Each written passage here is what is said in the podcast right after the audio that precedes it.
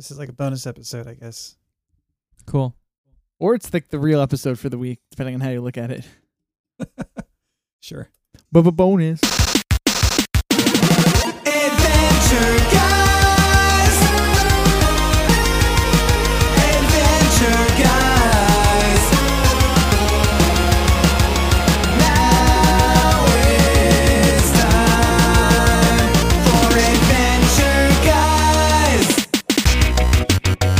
Guys. Ayo, what is up, friends, people, listeners, far and wide? Welcome to Adventure Guys, episode 9. I am Nick the Human, I'm Eric the Human. and we are joined once again by the illustrious Sean Harvey. Sean the human, what's up? What's up? So, Sean, you were just on two episodes ago, Yeah.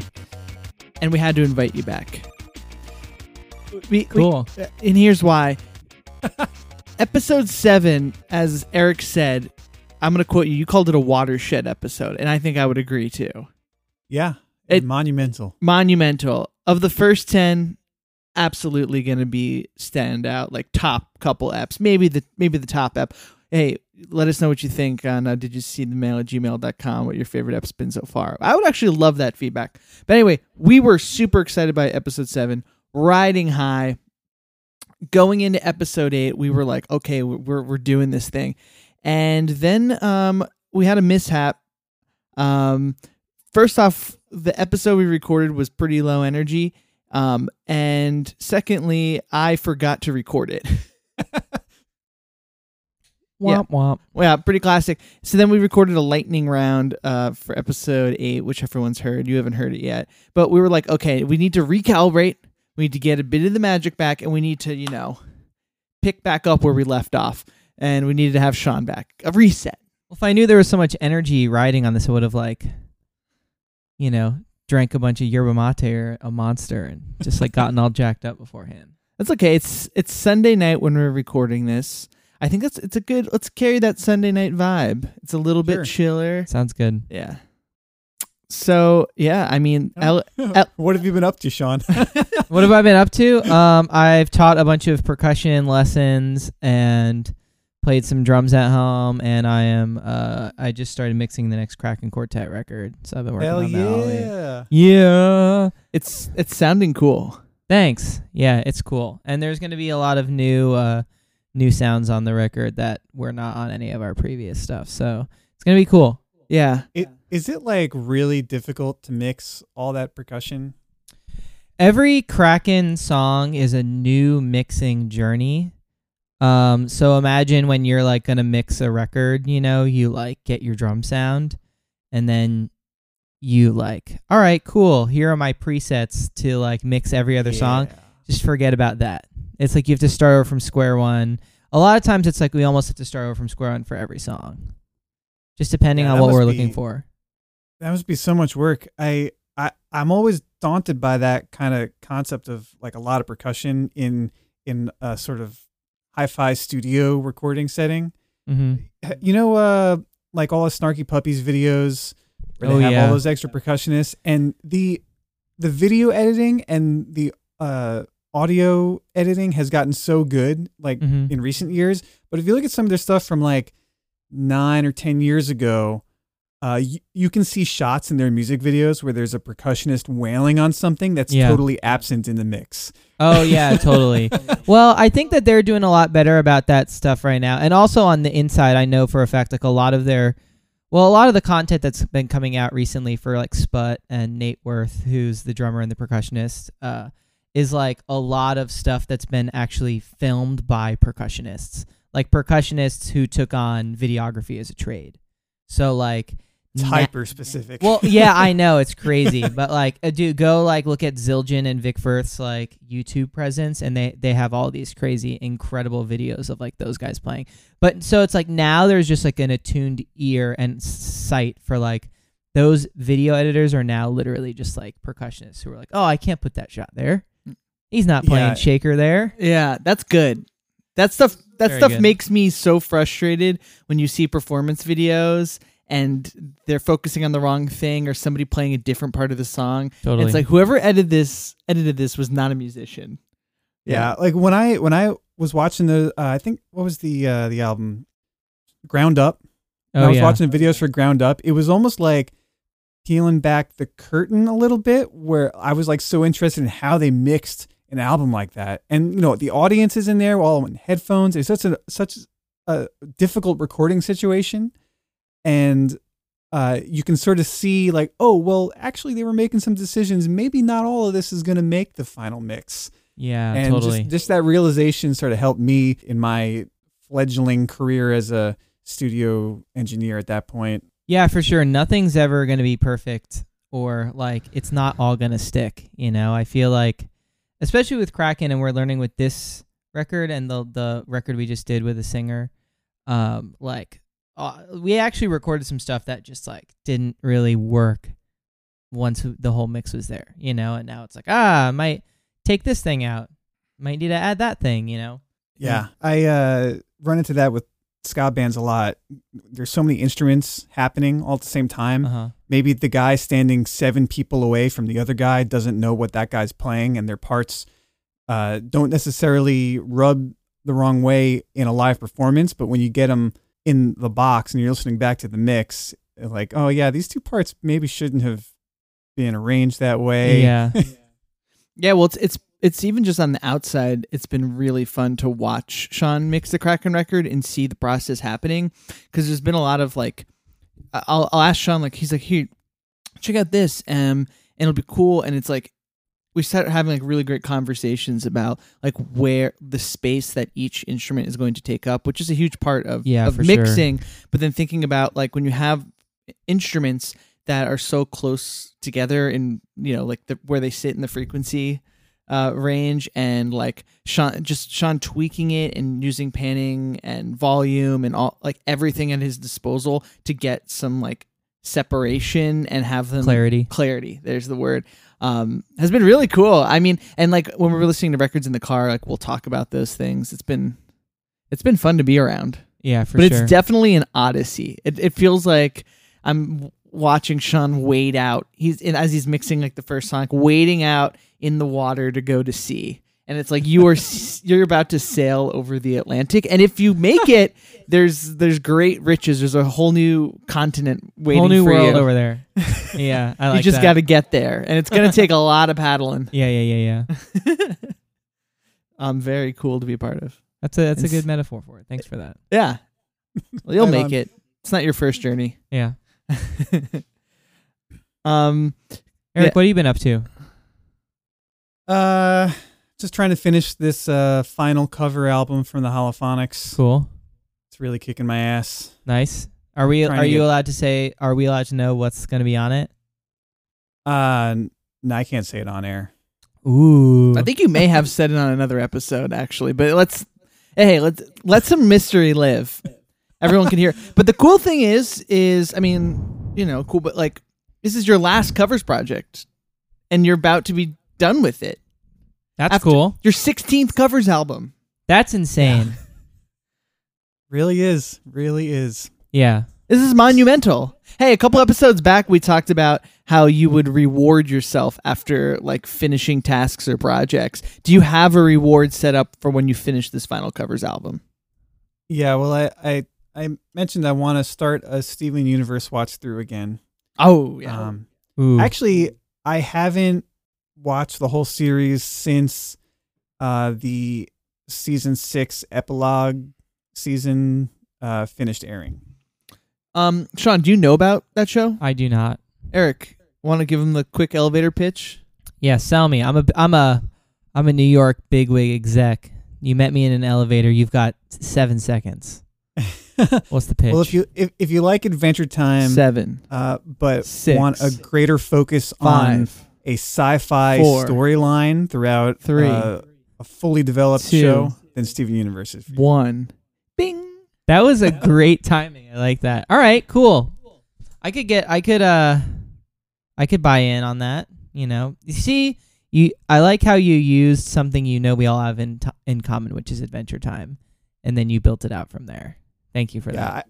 I, I, there, I mean, we've also talked about this on some other episodes, but uh, there is direct lineage between Adventure Time and Steven Universe. That's awesome.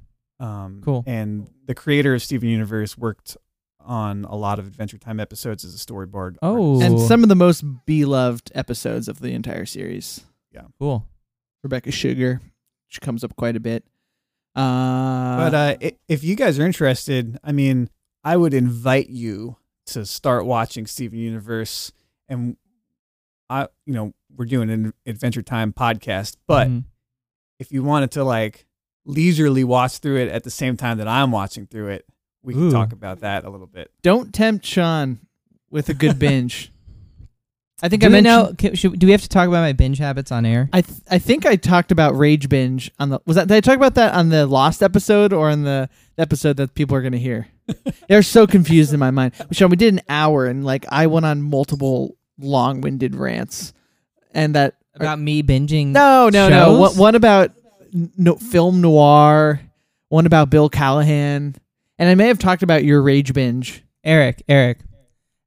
Okay, I, I recently rewatched Avatar: The Last Airbender, and um, ask me how many days it took me to watch that show. How many days did it take you to watch guess, guess, Avatar? guess.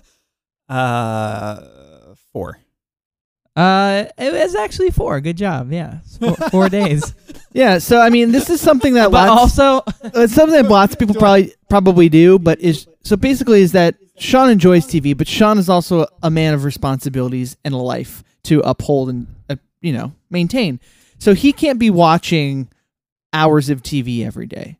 So what he does then is once he gets into the show is he then puts off those responsibilities besides like the ones he has to do that day and watches not just a couple hours of TV but like 10 hours of TV in a row so he can just bang it out and move on with his life and have seen the TV. yeah, I, I will say the the biggest version of this was Breaking Bad. When Breaking Bad was on TV, It- Not, not The Wire from beginning of quarantine. When you watch like the whole second season in a day. I did watch the whole second season of The Wire in one day, but I, I, Nick, I have to maintain when Breaking Bad came on the air, and it was my first year of grad school at at, at UT, and everyone there who was in like the percussion studio that I was studying with, everyone was like talking about Breaking Bad. They wanted Breaking Bad, Breaking Bad. Blah, blah, blah. I had- hadn't wa- started watching it much, but I knew that there were like th- two episodes left in the whole show. Maybe like the series finale was like coming up really soon. Um, and I watched the entirety of Breaking Bad. I think it was in five days around going to class and stuff like that. So that, just so I could watch the the finale with people. It's Well, that show in particular is really the like the TV equivalent of a page turner. You know, It really you is. have to put on the next episode immediately. You just really feel compelled to do that. yeah. And I will say, do you remember the do you remember the last season, the Fly episode? uh, I'm going to close my ears cuz That was that was Ah. maybe my least favorite episode. Well, that was the one where I I fell asleep. That was the one that made me stop turning the page, and then I Yeah. took a nap, and then I watched to the end of the show after that. All right, hey Nick, Okay, hey, I'm back. we're back. Nick's I, back. I actually I do like this method though because like I have never watched Breaking Bad because I'm like this is going to just destroy my life for a month because I'm going to be so into this and I'm like I want to be writing songs and exploring synthesizers and yeah. and and uh, and going for runs and I don't want to be like structure my life around TV. So I guess but I still want to have seen it. I feel really left out. So I do like this this concept Sean Yeah, for sure. It's good. I and I have to be really, really careful of it because like I have to, you know, have to have an idle mind to get any musical task done that I want to get, whether I'm writing a song or mixing something or whatever. so like if there is some show in the back of my head that I'm like half done with right now, I'm not gonna be able to like mix that song. I'm not gonna be able to mix that next Kraken song. So I was like, all right, I put I- it all down. I- I- Wire season three, let's go. I identify. I mean, I, I'm not one of those people who holds this like I brag about not having a TV. But when I moved to New York um, in like 2011, 2012, I did not have a TV for the first four years living there because work was so intense. And I was like, okay, I really want to get like some stuff done. I want to learn how to play music better. So I am not going. You're, what are you doing with that water bottle? I cannot concentrate on what I'm saying. I have a hydro flask that is, let's see, this is a 40 ounce hydro flask. I'm sitting here just drinking my water. Okay. I want I want to have two uh two hydro flasks full of water a day. Apparently that's uh, offensive to Nick though. Look No, out. I just I was hearing like crazy gulps. it distracted me. Anyway, yeah. Anyway, okay, we can stop talking about binging TV. Um, and maybe we can talk about uh TV. let's stop talking about binging TV. By the way, I am currently in a controlled binge of this show. Yeah, Nick told me about that. Yeah, I'm starting on. I'm starting. I, I'm yeah, I'm in season one right now. I'm not. I Sean was like, watch it with me, and I was like, dude, I'm gonna have to watch this show for like the next five years of my life. So I'm not gonna binge it and just burn myself on it. Well, I, I'll just I'll just binge it and then I'll uh come back and watch it again. It's fine. Okay, that's I remember on my first watch through, seasons one and two were a little bit of a hump to get over. Oh yeah, we watched a lot of se- I've watched a lot of season one with Sean, and there's been some really great episodes, but it is such a different show. Yeah. Season two, Totally. though, I mean, season two, episode one, it came from the Nightosphere, which we started with. Like, I- is that like when it really starts hitting on like what the show is going to be? Yeah, I think that's when Rebecca Sugar joined. I don't think she was involved on the first season. Got it. You can feel it on that episode. Like that is like defines what the show's gonna be. All right, let's um I've been trying to steer us towards discussing the episode. Can I can I call it? Are you guys ready? Sure. Stop it, dude. All right.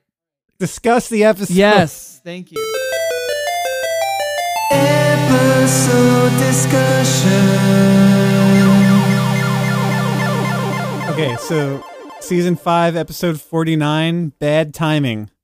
As this is a lumpy space princess episode. Sean, we were Oh my glob. yeah, This we episode. Sean, we were not excited. Like when we found out that it was a lumpy space princess episode in LSP, we were like, God damn it! Like this is the world punishing us for just totally screwing up the eighth episode. Um, Yo, this episode was unprecedented levels of bonkers. This was so strange for me. I was flabbergasted that this is an Adventure Time episode. yeah, you know, it was better than I thought. Like this is like best case scenario for an LSP episode. Like this is a great, Yeah. great episode. So I I definitely forgot most of what had happened in this episode. Uh, on this rewatch, I was like, "Oh, this is a time travel episode," and I love time travel. It is one of my favorite devices for storytelling. I uh, love all sorts of time travel shows. Uh, I've said before, Futurama previously was my favorite cartoon before seeing Adventure Time. in the Steven Nice. universe. But time travel, I love time travel. You you can grab my attention with time travel or aliens. A great new time travel movie. Did you see Palm Springs? No, that's Oh, uh, yeah. on Netflix. It's on Hulu. It's with uh, Oh, okay. Andy I don't, have, Samberg. I don't have Hulu right now. Oh well, it's a great movie, and it's a it's a time travel movie, and they use it in a new way. I was having a conversation with someone the other day about how they thought time travel was played out, and they didn't like seeing stuff with time travel. I was like, no, man. People keep finding new and inventive ways to use time travel. And here's the here's the great thing. Even if you don't find a new and inventive way, it's enough of a trope that we understand and it can be just the groundwork for another story. Like Mhm. you can just Totally. have any other kind of story existing in a time travel setting. "You're right."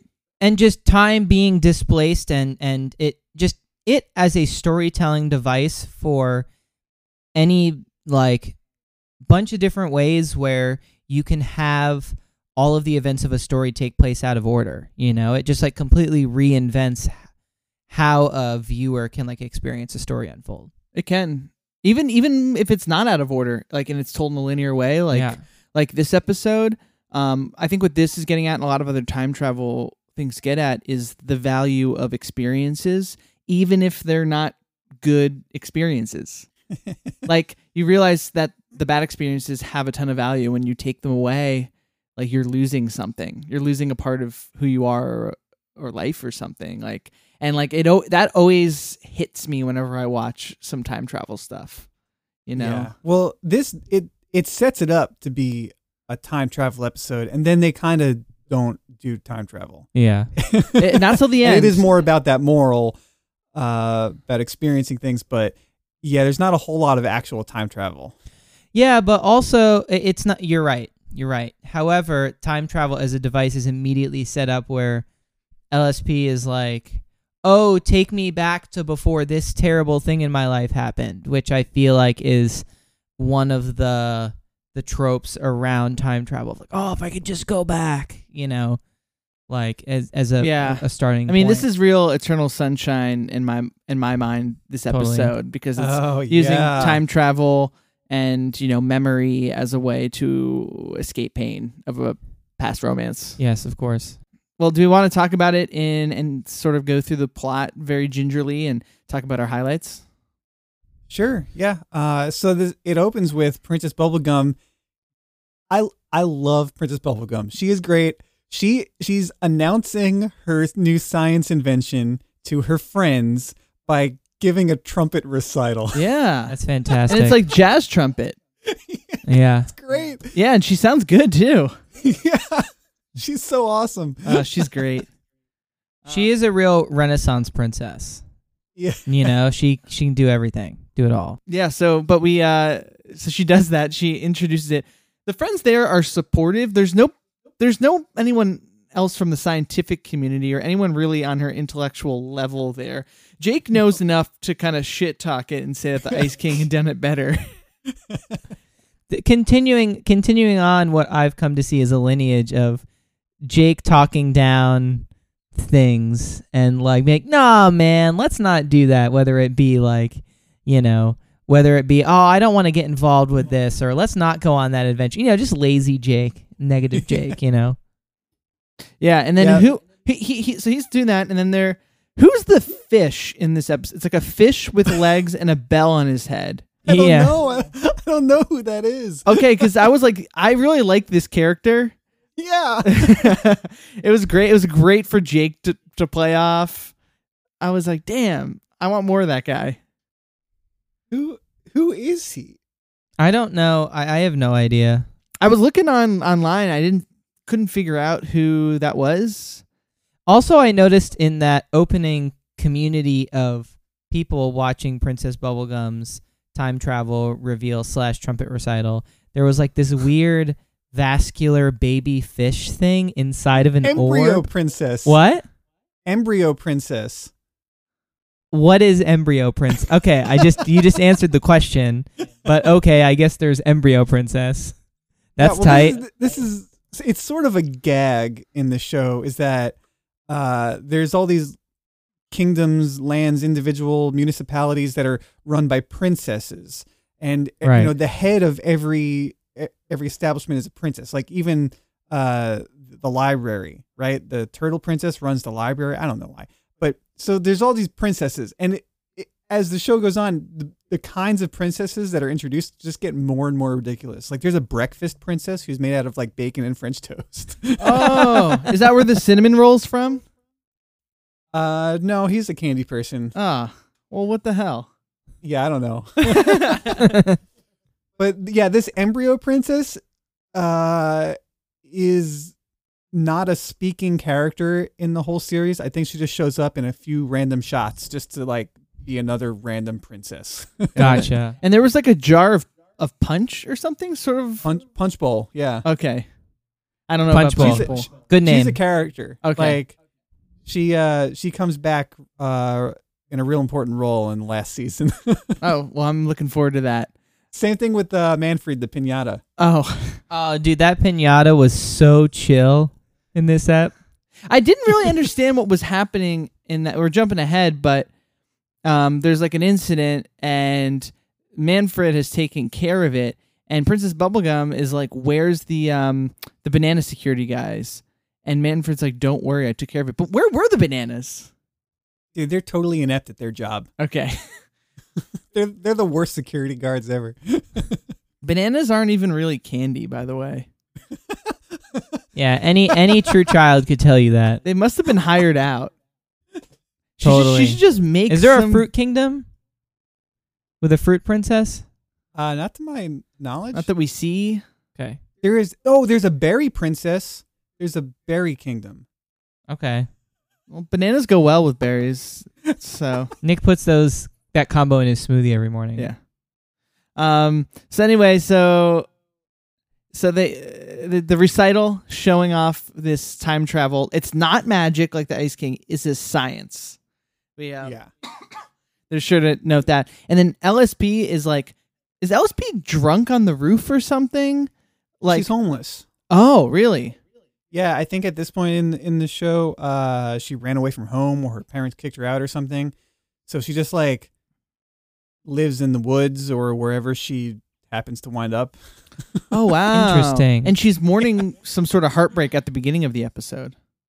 Like her ex boyfriend, like, because she hears about this time travel contraption, busts through the window, and is like violently trying to get inside the, the time travel thing to Oh my god, take her back. she's such a jerk. I know she she doesn't even bother to hear the instructions or how the thing works, even though Princess Bubblegum like lays it out to her. There's like basically two things that need to happen. You need to get inside, it scans your molecules, then we can time travel. And LSP doesn't even want to hear that, which is going to lead to disastrous consequences later in the episode. But it's just such a jerk. And then when she's like beating up Princess Bubblegum, taking out chunks of her hair, and like just oh, it's just so negative.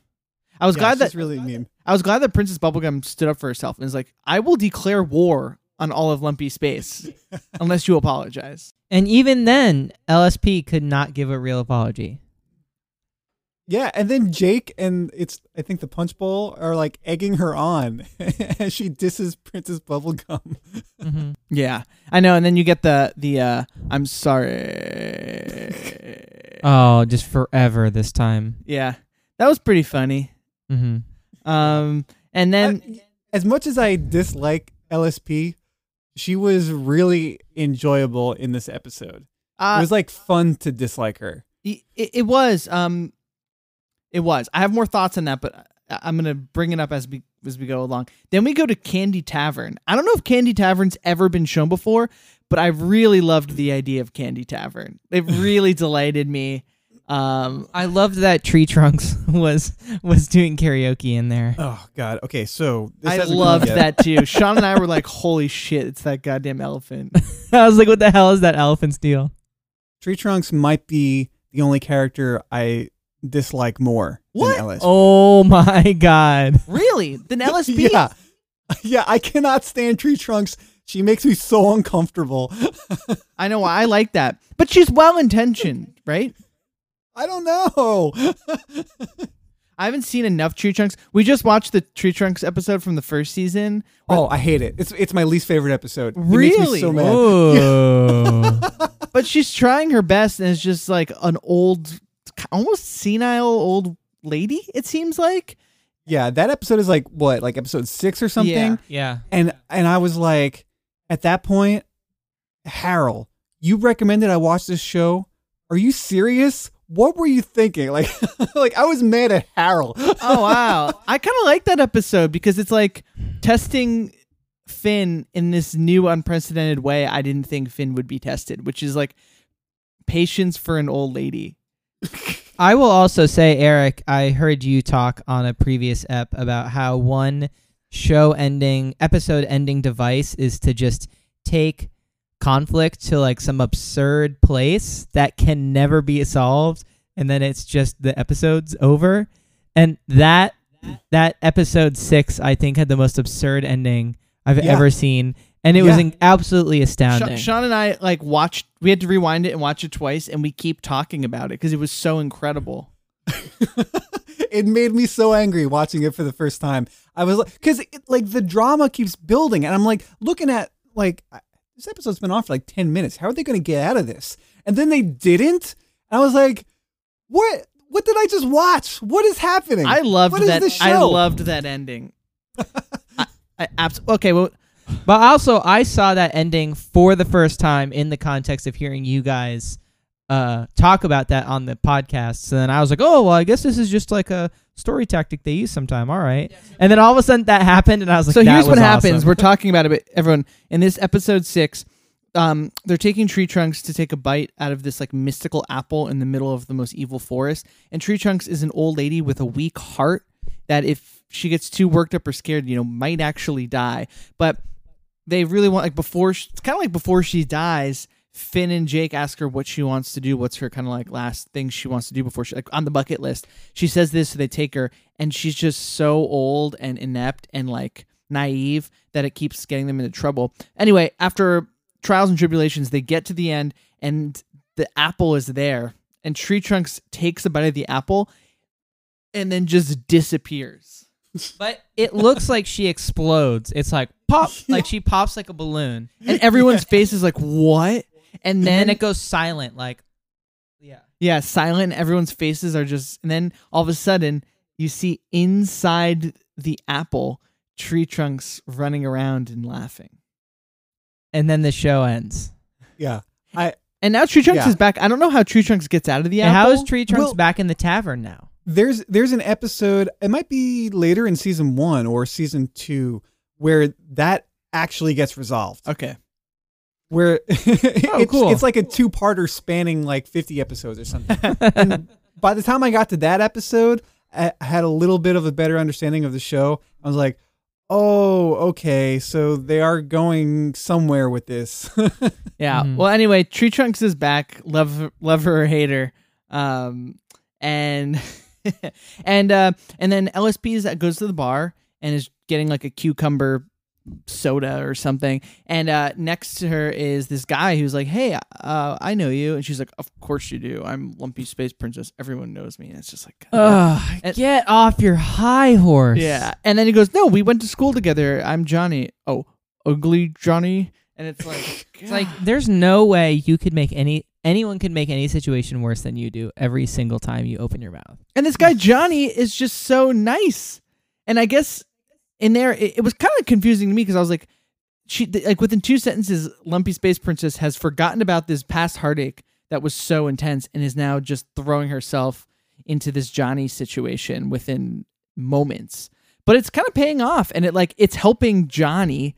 Johnny gets the confidence, is standing up. They go back to uh, his like Airbnb that he's subletting, and um, and they have like a really like couple nice moments. And this is the first time I've ever liked Lumpy Space Princess. Like we're actually seeing like the good side of her, like not the heartbroken anxiety part, but like now she's in the relationship and she's being sweet, genuinely sweet to Johnny. Yeah, that's true. sort of, sort of. She's like, "I'm going to send him good vibes," and then she doesn't give a shit about. Well, well, well, well. Wait, wait, wait. No. So before that, we have to talk about at night when they come in, and he goes, "The Oh, chair, I wrote it down. the ch- this chair. You see that chair? It used to be over there, and then I moved it over here." And then Lumpy Space Princess says, "Wow, Johnny, you really made this place your own." which is great. Oh, records. Oh, oh the this records. gag was. I love this gag. the Yeah. Frank Zappa record. yeah, and it's a Zappa exactly. Yeah. Nick Nick pointed that out to me that Yeah. it was a Zappa record. Did you? Did I? So I tried to see what it said on the record, uh, and it was partially obscured. But oh, we haven't talked about this. The ring around this episode. Yeah, the void or whatever. It's like, okay, this entire episode, I felt really claustrophobic because we're viewing this through like a circular lens. It's not the full screen, and it just made me really antsy the entire time. And I, for whatever reason, maybe jokes landed harder and I thought things were funnier just because I was like so out of my element and on edge watching this episode, like sort of half obscured, not being able to see anything. No doubt there was claustrophobia. I felt that, Eric. Yeah, I was so anxious watching this episode um, because of that filter on it, but uh, you, I couldn't make out everything that it said on the record. But uh, the first name of the artist was Spank.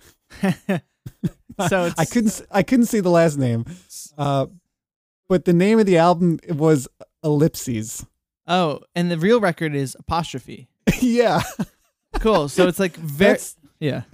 that's some Wow, so they're detail very that I appreciate. aware of Frank Zappa on that very deep level. Someone really Easter egged that in there. Yeah. Well, I mean, you're acting like it's like, oh, is that Frank's? Like it is Frank Zappa's face. No, I know it's Frank Zappa's face. I'm just saying someone being like, "Oh yeah, we're gonna literally put this album cover on there. We're Yeah. gonna make it very clear." Yeah. Like, and in all likelihood, that could be a 1,030 year old LP. Oh, right. Th- Ooh. yeah, it's true. At this point, uh, yeah, and then they do the gag where she so she puts it on her face head, and it's like the same size as her head, and yeah, it's, it's Yeah, and then Johnny's like, "Oh man, it's like the record face is your face," and then Lumpy Space Princess is like, "Oh, I know." and then they go to then they go to bed, and she's like, "You have a big day," and he comes uh, out the next day and is like, "Oh, she's gone." Like the one that got away, and then she's at the the kitchen table and goes, ah, "Oh, you're looking for me?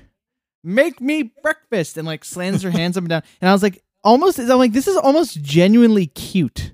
I was like, I know, I can't believe I'm feeling that way about Lumpy Space Princess. Yeah, for sure. This is genuinely cute. And then she's like, I'm gonna send you good vibes. And he, uh, the it was so adorable the way Johnny's going into the meeting, confident and is not scared because his my GF's at home sending me good vibes. I was like, this is so wholesome. My GF after they met 12 hours prior. Yeah.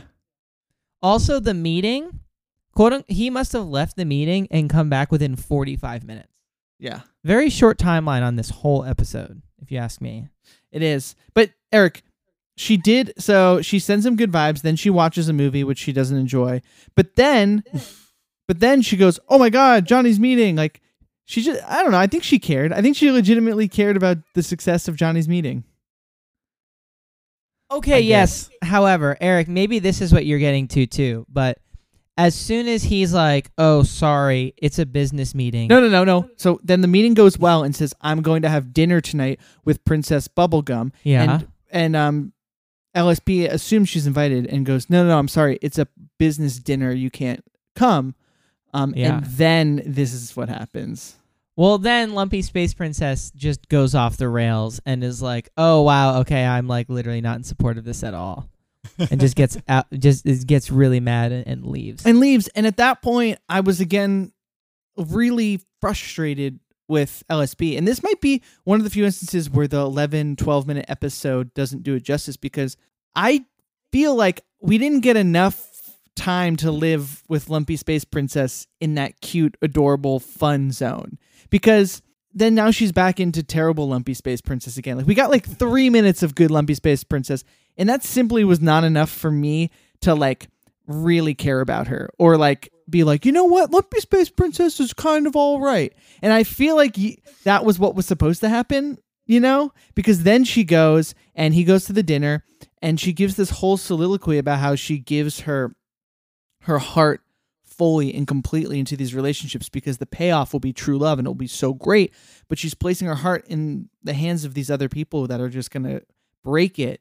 And she goes out and she goes you know i have to be a strong person and see the person i love in the hands of another woman but i don't think i'm that strong. And then launches a molotov cocktail. Yes. and this is after she saw her Johnny say, I met the most wonderful purple girl at the candy tavern. Like he's in the dinner talking about her and she's just like not even paying attention. And it's so infuriating. And then she launches the Molotov cocktail and then cuts the brakes on this bus and sends it going into Princess Bubblegum's castle. And it's it, on a gas tanker. oh yeah.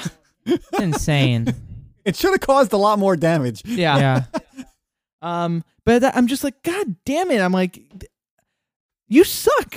And, and then and then it just only goes downhill more and more from there. Sean, do you want to talk about the cyanide? Yeah. So Yo, there, there was some really okay. So Princess, violent and heavy shit here. Princess Bubblegum is literally just like, stay here. If things go wrong, Well, because after the wait, we got to give context. The explosion happens. She hears it and says that the castle and the kingdom must be under attack. I'm going to go find out what it is. If they break through the door, there's cyanide bubblegum under the table. And that that So dark. floored that floored me. and that's That floored me that the show went there. It is, and also that if my enemies get inside, you're better off killing yourself than you are like putting up a fight. Like who are who would be attacking them? That that would be the best cause of action. I don't know. It was insane. And then also, do we know Princess Bubblegum to like have that temperament in terms of attacks Yes. and enemies thus Yes. far? We Yes. do. Yes. yes. Okay. It's totally in character. All right. Cyanide is in the. she's a Princess true Bubblegum princess. Like she is ready for battle and war when it comes, as we've seen in, in our journey. And then Lumpy Space Princess comes in underneath the table. He's like, "Wait, what are you doing here?" And she goes, "I have to go back in time when you were still in love with you." Not even asking Johnny what's going on. How do you love me? Not even having a conversation. Just throws the thing on. And Johnny's like, "What?" Yeah. Throws this the time travel thing on, disintegrates Johnny, and throws him into a void because she Oh, incorrectly incorrectly used the time travel machine. And he goes into the void in two pieces. Yeah. Yes. Oh my god. And he goes into the void. Disturbing. So then he's sent into the void, which is, as Eric was describing, is the perimeter um, in which we are seeing this episode. Because, right as we discussed, the episode action is being shown in this little circle, and around the circle, there's like um, these kind of watercolory, trippy animations happening, um, where there's like a lot of simple drawn characters, and that is where Johnny goes. And then LSP uses the uh, the time travel thing to go back to the bar except now the bar is desolate and nobody's there and she Yeah, can't well, find she, she Johnny. just goes back to the bar. Yeah, I don't think she she doesn't know how to time use travel the time travel Yeah. machine. Yeah. Oh.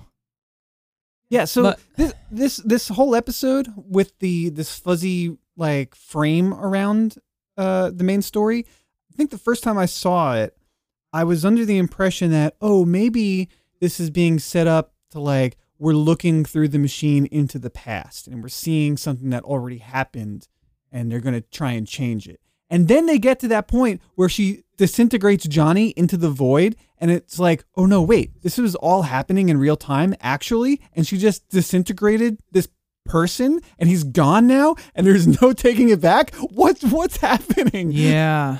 And then the cruelest joke of all is now Johnny is out there, but it's clear that he can see what's happening in the middle of the screen. And he turns Yeah. his attention to seeing LSP, his GF, and Princess Bubblegum talking. And, then he's clearly really sad about it. He's cl- he's sad about it. He can't be with them, and then he has to watch LSP erase the the memory of him and the relationship from her mind because it's too painful. So now he doesn't even have that to hold on to. His love has erased him, and that's like that's pretty heavy. Very Eternal Sunshine, like you said. Yeah. That's the most And- Eternal Sunshine. And Princess Bubblegum has no recourse. Like there's there's nothing to offer LSP. He's like, "Yeah, I guess this sucks. yeah. You didn't. Sorry about it." You didn't And then use she this. pours cor- herself a drink. you didn't use this correctly. You used it incorrectly, and these are the consequences of your actions. And then she, but here, and here's another thing that happens is that LSP goes, "Take me back before I knew him." So, sh uh, Princess Bubblegum grants her that wish, takes her back to where she really was at the beginning of the episode before she met Johnny, and she is immediately in the exact same emotional state, mourning a lost love, and yells at Princess Bubblegum using the same language she used earlier, thus showing, okay, she never she you need these experiences to grow as a person, otherwise you'll just repeat them. That's one thing. But also, it's like she was mourning one lost love, and then she goes back in time and then is mourning a lost love. So it's sort of like, you know, if we were to go back to the way we're like, don't be, don't paint the past in these with this rose colored glasses or whatever. Like th- that the past was like you were probably hurting back then too. You've just forgotten about it. You know what I mean? Like it's kind of entering that where it's like you know the past isn't as great as you might be painting it out to be. Um, and you might be better off present even with this pain. Yep. No character development Nope. for LSP. No, not at all. And, Um, and, I, and and and now this brings me to a point I wanted to talk about, which Eric and I had said, Sean, which was, does anybody like LSP, and is LSP anybody's favorite character? And again, if LSP is your favorite character, I would love to hear from you. Please email us at did you see the mail at gmail.com or on Instagram at Adventure Guys Podcast. Because th- this episode really, like at the end of the episode, Sean and I looked at each other and just said, she sucks. dude, she's totally sucks. Like she's not a redeemable character. And I, I went online in search of kind of what if there was any critical consensus on this episode, and to, to see like, okay, the people who are writing TV reviews, like, do they like Lumpy Space Princess like as a character? And I found some really high praise for the episode, like really great um, reviews. I think the use of the the the outside, like the void, the circle, and then everything happening outside of it, people were like, "That is really cool," and really liked that. Um, and I found that the AV Club gave it an A and were really fond of it. And um, I think the New Yorker said this too, and they were kind of like they gave Lumpy Space Princess like pathos and like or pathos, however I think it's pathos, and like a reason that she acts the way she does, and she is so passionate, and we get to see both sides of that passion, the destructive but also the good parts. They were like, this is why Lumpy Space Princess is such an enjoyable character and a wonderful character in the show. Uh, I know. I was like, you are fishing way too hard on this episode. Like, I, I do not agree. I'm like, look, it's a good, it's a great episode. Looked awesome. These themes really did hit and hit us hard. But let's stop at saying that she's a wonderful character. You know? Yeah, I- I, feel bad hating on LSP so much because it is Pendleton Ward's character. Like, I know. it's it's the only one that he voices. But what comes to mind? Archer, right? The creator, uh, Adam Reed. yeah. He voices uh, Ray. Is that the character's name on Archer? Did you watch the show? Yeah, but I haven't seen it in a while. Which one's Ray? Oh, he's, yeah, yeah, yeah. He's the the blonde gay guy. yeah, yeah. Um, and he winds up being like the butt of a lot of jokes and kind of the punching bag. Uh huh. Well, I guess they all are in that show, but he's he's like the the creator of the show, doing a character that doesn't get a lot of wins. yeah. And I, I wonder if that's like some sort of self-sacrificing move that show creators like to do. Yeah. Hmm. Yeah. Yeah. That's interesting. yeah. I noticed something about the void. I don't know if if we want to talk about. You know how there were all those characters in there, like around the void as it was happening. The simple drawn characters, the little blobs, the triangles, the square, whatever.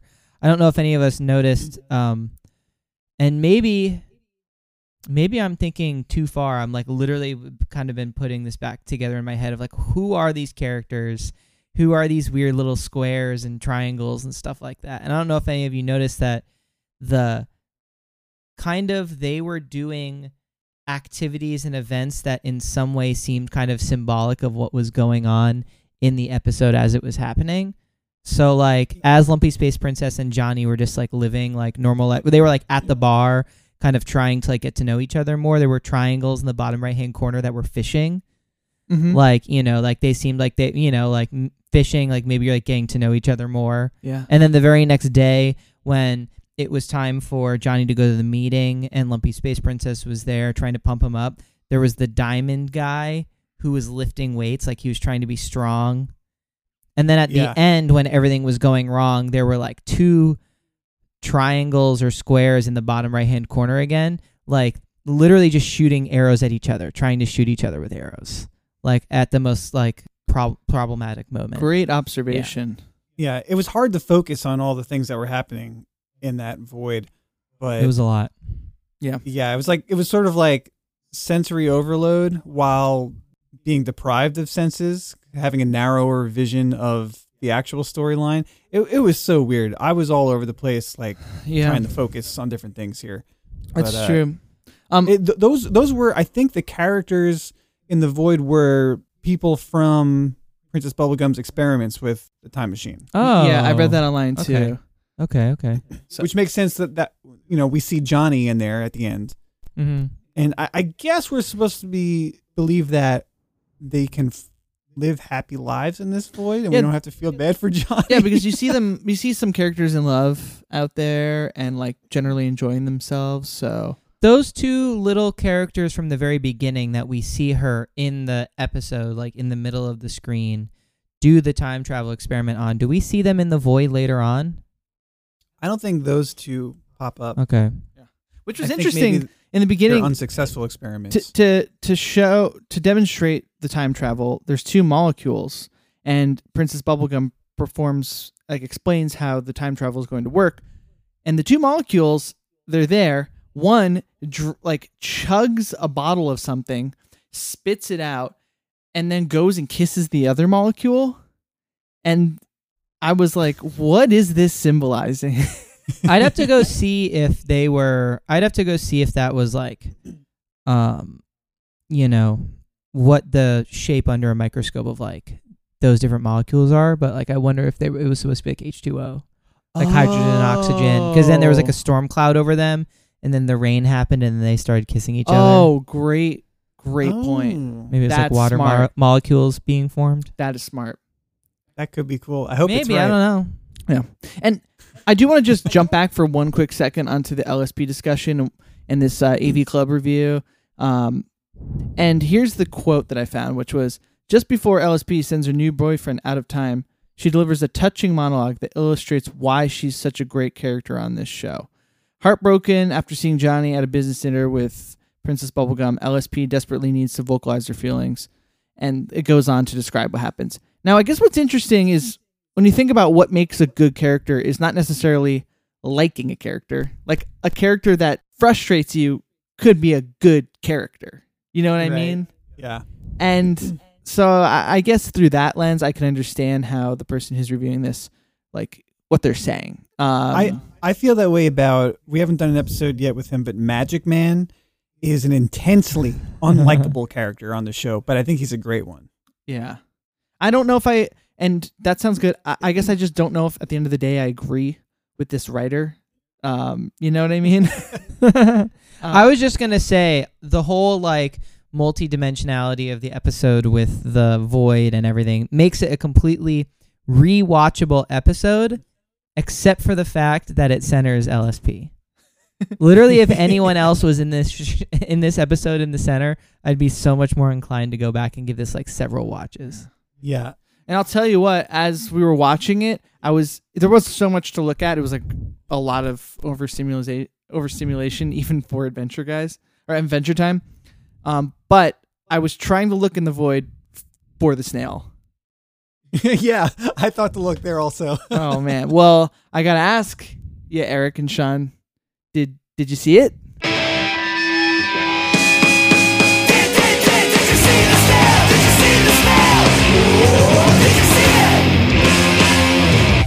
John, did you see the snail? Yes, I did. Oh, really? yeah, I did. Whoa. I- I- Whoa. Where? Okay, so Well, well, well- let's ask everyone else. Yeah. Nick, did you see the snail? No, I did not. Eric, did you see the snail? Yes, I did. Ooh, wait, let's see, because in oh, my oh shit! That, my- oh no, the wager.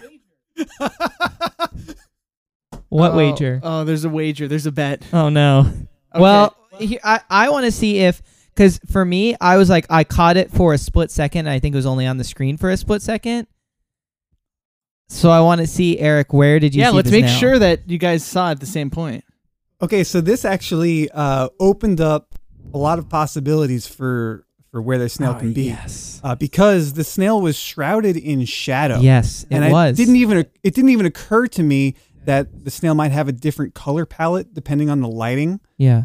But yeah, the uh, the snail was on uh, a balcony as LSP is coming down from spying on In Princess the- that's in the beginning of the episode. No, right before LSP is gonna throw the Molotov cocktail and like Oh. wreak havoc. She's like sitting on a balcony, and as she's jumping off the balcony, they do a cut to her jumping off the balcony for like half a second, and the snail's there. Wow, it was I'm- so quick. Yeah. I can't believe you guys saw it because at that point I was really looking, especially the the second viewing. I was I was looking, and I guess at that point the emotional everything's been heightened so far, and my my mind was focused on other things. But Eric's point is so true. Where I was like, "Whoa! Like, holy hell! Is that it? It's just in shadow. It's just dark. It's just the silhouette of the snail." Yeah. Well, Nick, uh, how do you want to do this? Oh boy. well, do I present the song next week? Well, it should should technically be for this episode. Oh, so now now the song would play. So Sean, the, the wager that was made in episode eight, the lightning round, was whoever sees the snail next, the whoever doesn't see it, like if one of us sees the snail and the other one doesn't, the person who didn't see it has to write the other person a song, like a congratulations song. Ooh, I like that. Yeah. So So, now so does Sean get a congratulations song? I don't. I'm a guest. I don't have to get involved with this. well, maybe maybe I'll see if I can work it in creatively. Oh no! So that means I have to do this really quickly. oh boy! All right. Well, I'll give it my go. Um, here's the song. Well, you beat me, you goose, at what we all agreed to do. And until next time a pact is made, you'll both be the champions. You're number one. Yeah, both of you. Yeah, Eric and Sean, that's right. There's two of you, but still you're both somehow one.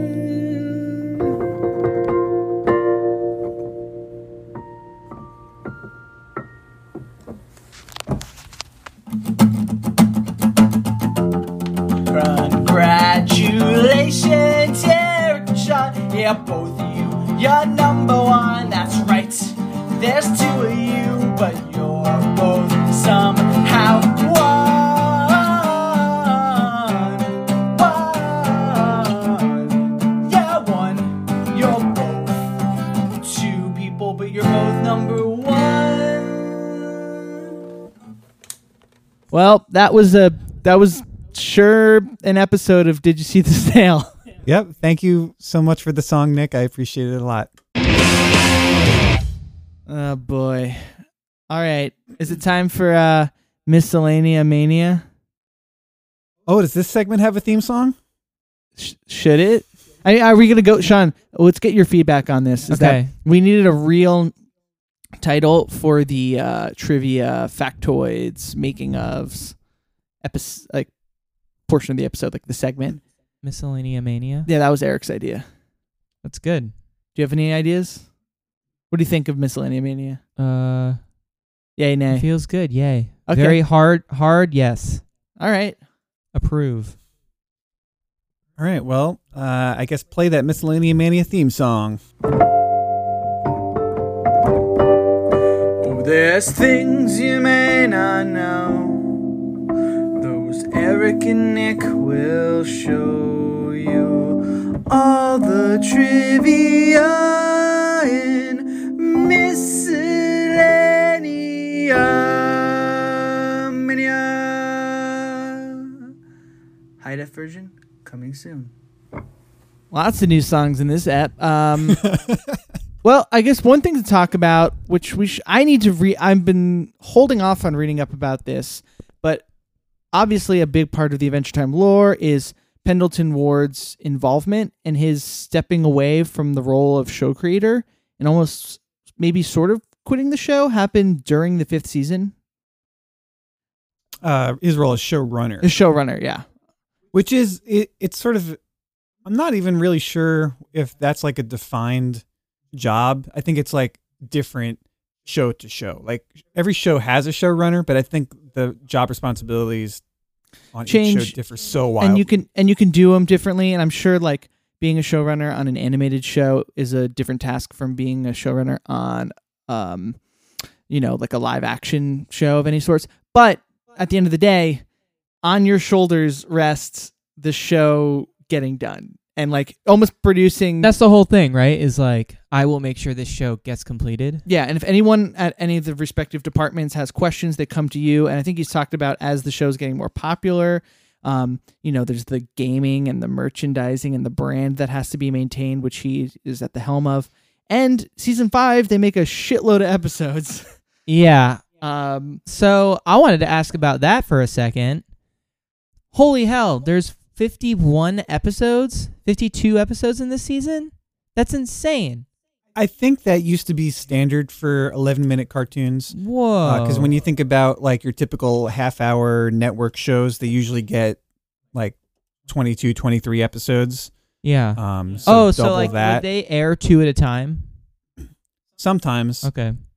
To fill a half hour block. yeah, and I guess that's like that's like pretty standard. Like when you think about Nickelodeon, uh, yeah, that's right. like Cartoon Network. I mean, I guess I don't know these days. I haven't been watching it, but back in the day, Nickelodeon would always do 30 minute blocks and you'd get two 11 11 minute minute. guys. yeah. And then on Yeah. Cartoon Network, they started just airing, you know, 11 minute blocks, which is kind of cool. Um, but it's a lot. It's a lot of episodes. I guess at this point, I read online that when this episode came out, it's 49. It was only the second episode that had Pendleton Ward attached as like a like a writer, storyboard artist, I believe. Huh. The second episode that season. Um, and yeah, I mean, I'm I'm interested to to read to read more about that. Um, we've got so long to go in this podcast that quite honestly, like I have been really pacing myself with how much of this stuff I devour. Like, uh, Sean, as you know, like I love lore and like making ofs and behind the scenes. So I've been kind of saving that a little bit uh, till we get a little deeper into the show because I feel like that could be. We've we've even talked about that, Eric, about doing an episode about like how episodes of Adventure Time are made, um, and like maybe diving, maybe doing an episode on the book and things of that nature. Yeah, as soon as as soon as I get either this contract I'm working on finished and get paid, or I get that second stimulus check, Fingers fingers crossed, I will buy the Adventure Time Art of Ooo book, and hopefully that gives me some insight that we can go off of. Well, when you do it, maybe I'll get it at the same time, and we can like. It'd be good to be on the same page. Yeah. Um. Yeah. Was there anything, any trivia you guys wanted to? Uh, I saw that uh, a great deal of it was censored in other countries. of Oh, course. again. Yeah, well, a Molotov cocktail. Oh. I, I saw that. I was like, no way, this makes it through. Yeah, Sean. This is the thing: is that in different countries are censoring portions of the episode really? of the episodes. Wow. Yeah, I guess Cartoon Network Latin America also censored out a lot of the risque sort of quasi romantic talk from LSP. Like which? oh, so like she which parts? So she's like, "Oh, ugly Johnny," and he's like, he's he's he's just like, "Yeah, I wish you didn't call me that." And she's like, "Well, I can't say that now." And then she has him like s- sit up straight, and then literally the whole circle of the ep is just only Lumpy Space Princess face, and she's like, "Yeah, definitely can't say that now." And it's like super drawn out, and it's like clearly like she's like, "Yo, you're hot. I'm I'm hitting on you right now." Uh huh. Yeah, there were there were some lines of that conversation that were cut out, um, and like the weird uh, when they're back at his place and he's saying that she's going to sleep on the couch. They took that out. It Oh, was- interesting. Because I found that like like nice and respectable. That was like the most wholesome part of it. Yeah, It I was, was like, like- oh well, we're we're, we're not going to create any question about what the nighttime situation is here. Like she's No, on the couch. Yeah, and and and they were both like on the same page about that. I found it very respectful and nice. What did she? Didn't she say something though? Like when she was going back to his place, was like, "Oh, you where are you staying? Oh, that's awesome. Like, you better I'm- hurry up and take me there. Oh yeah, you better hurry up and take me there. Yeah, that's right. Yeah, that, so that probably that got was cut out. censored. Yeah, yeah, must have been cut out. Also, I wanted to say, um, Johnny lives in like a rundown part of the Candy Kingdom. well, he's renting this place. he's renting a place in a rundown part of the Candy Kingdom. Like they like when Lumpy Space Princess leaves the apartment to walk away, um, and then we see Nick's favorite random ass character there, just being like, "Who are you talking to?" You you get like a wide shot of like the neighborhood Johnny is staying in, and it's like busted windows, dilapidated housing. It's like this is a part of Princess Bubblegum's kingdom. yeah, It's like that's interesting. All right, well, this is a side of Adventure Time I've never seen. yeah. Um, well, Eric, that's cool. That's some good trivia. I like hearing about what's uh, censored and what's not. I think about that sometimes as I grow older. Is that like when you're a kid, or even like in my, you know, teen years, you kind of know th- where the line is. You know what I mean? Like there is a line. It's Yeah. very firmly communicated to you. And now as an adult, like I was thinking about that the other day about I, someone was talking about on a TV show about like what curse words they could say, they could say and couldn't say. And it's just like, oh yeah, like you're not supposed to say the F word like all the time. Like that offends people. Because in my day to day, it's just like say whatever you want. Yeah, uh, some possible insight into that situation. Um, I listened to the uh, when it was airing the official Cartoon Network Steven Universe podcast, Oh, cool. and they had Rebecca Sugar on a lot.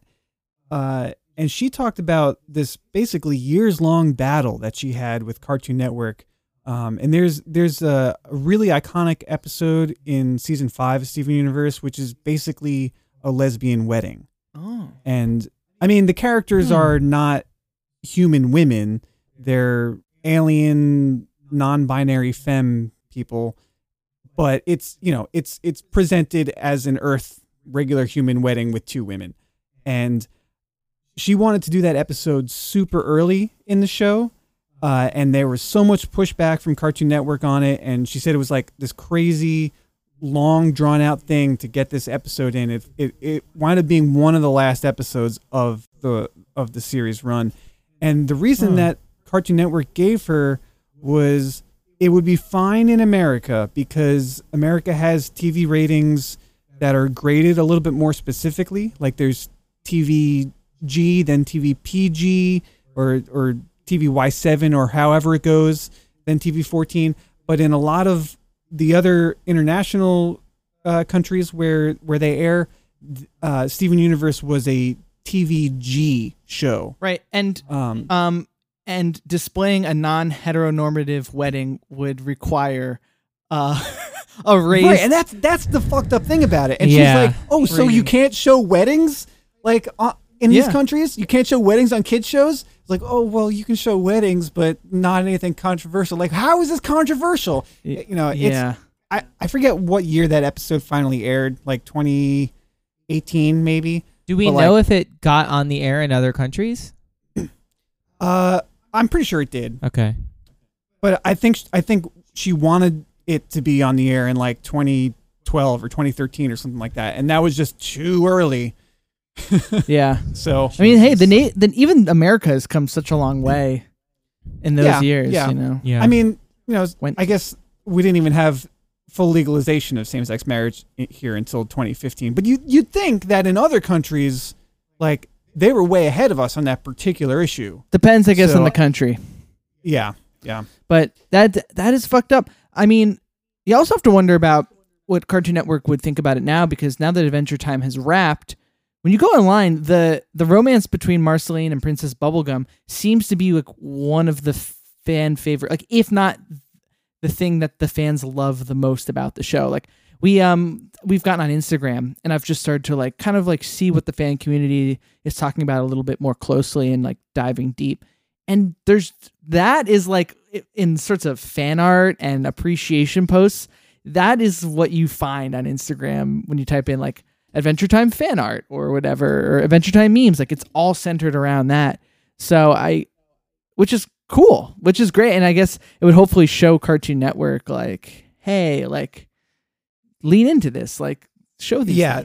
I, I think they have been um, more recently. I mean, Adventure Time has a very strong queer fan base uh, because there's a lot of queer subtext. Steven Universe is it's not even subtext. It's much more prominent Right. in the main Right. story, but it's not it's not presented as queer or Yeah. anything. It just It's just it's just a story, and these are the genders of the people in the story. That's what they happen to yeah be.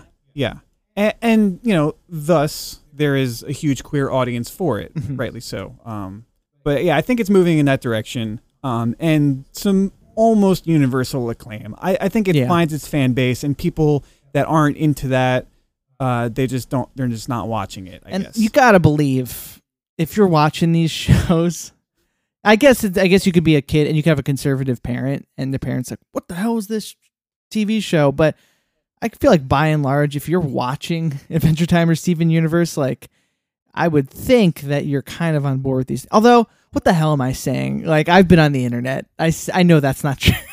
Yeah, but uh, you know, also these two shows that we're talking about in particular have a huge millennial fan base. Yeah. I think I Yeah. think that's part of the reason why uh, Adventure Time went on for ten seasons because they had the ratings from the millennial demographic Yeah. to last that long. yeah, not Totally. just it's not a Gen Z exclusive show or something. Yeah, yeah. Well, very cool. Great. Cool, hey, cool. this is a great segment of Melissa, of uh, Miscellanea Mania. I said it right. Miscellanea Mania. Nice. Cool. Well, uh, then let's pick the episode we're going to watch for next week. What are we gonna watch next week? What are we gonna watch? It's the episode generator. Okay, uh, so episode 32, which is season 2, episode 6, Slow Love. Ooh, we're going back. What's slow love about, Eric? I don't know. Let's find out. I want. Uh, it's been so cool because we keep getting new. We're exploring new characters in every episode that we do. I wonder if we're gonna keep it going. Mm, oh, I remember this episode. It's kind of funny. You want to explain it a little bit? oh my god. What? No, I don't want to explain it a little bit. Oh, okay.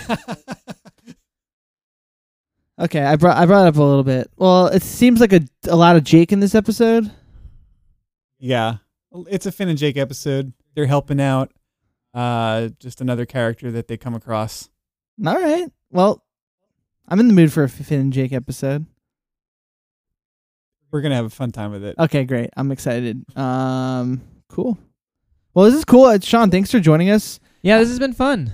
I'm glad we got two eps in a week in again. Yeah. That's- This was Nice. something of a deluxe sized episode. I think we went pretty long today. That's awesome. Cool. Make up for for last week's lightning round. Yeah. Or earlier this yeah, I heard that lightning round song. It's a good song. The, the 80s power metal It's version. the Bill and Ted version. the Wild Stallions version. Wild Stallions. Have you seen? Did you watch the new Bill and Ted?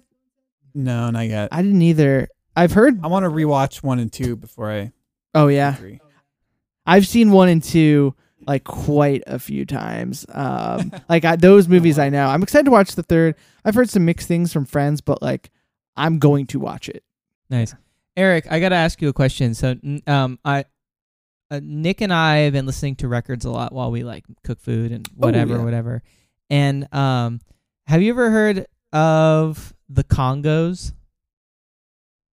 It's like a I don't think it's so. like a Lee Scratch Perry band who like he's like the the the reggae producer that just like absolutely pumped out records in the 70s yeah. and there it's just like this one record that like at the time it was like clearly he just like had to get another record out for his label and like very very quickly put out this record of a band that just like put this one thing out and then like at the time supposedly no one really talked about this record at all but like over the last like 15 years people have like discovered this like awesome record uh it's called the heart of the congos Yeah, it is. and it's reggae? it's reggae, yeah but it's like a Huh. it's like dub. it's super it's dubbed out the, pr- But the it's- production is pretty it's dubbed, but not necessarily in like the cliche sort of, you know, King Tubby sort of dub. It's a little bit different. Um, I don't know. Uh, the- I guess like it's in my mind, some of the dub cliches are not present in there, but there is Yeah. like a ton of reverb and delay and things. There's a ton of reverb. The drums are produced in this really crazy, like dark way where it's like the highs are unbelievably rolled off, but then there's just like effects that are like really bright over the top of it and everything. It's ridiculous. And the the band centers around like there's like a high wispy singer who's like singing in falsetto the whole time, but it's like the Congos is like four or five singers who sing everything in like five part harmony, like reggae songs in five part harmony. Yeah, and uh, yeah, and then the- Lee Scratch Perry mixed it along with the scientists. Um, Oh, okay. and it is great. I mean, like I think for Sean, I have it in my record collection. Like that, I don't know if you have these where it's like cornerstone records in your collection, where like if you had to pare your col- record collection down to like twenty records, I don't. You don't collect records, right? Uh, No. but say you did. If I had to pare it down to thirty, rec- like twenty or thirty records, like this is one that stays in there because it's such like like it's probably my favorite reggae record of all time at this point, just based off of sheer listens and in how happy it makes me when I put it on. Yeah, that's a good one. Would you If- say? Yeah, if if that entered my record collection, it would stay forever. Yeah. Cool. Well, I'll check it out. I've actually I've been getting more into dub stuff recently. I'm thinking about doing a chiptune dub record. Oh, yes. Whoa. I would love to collaborate It's just like all like triangle wave bass lines. Yeah. The the, the hi hat sound potentials are are numerous. oh yeah, that sounds really fun. Well, hey, maybe this record will like spawn a couple ideas for that.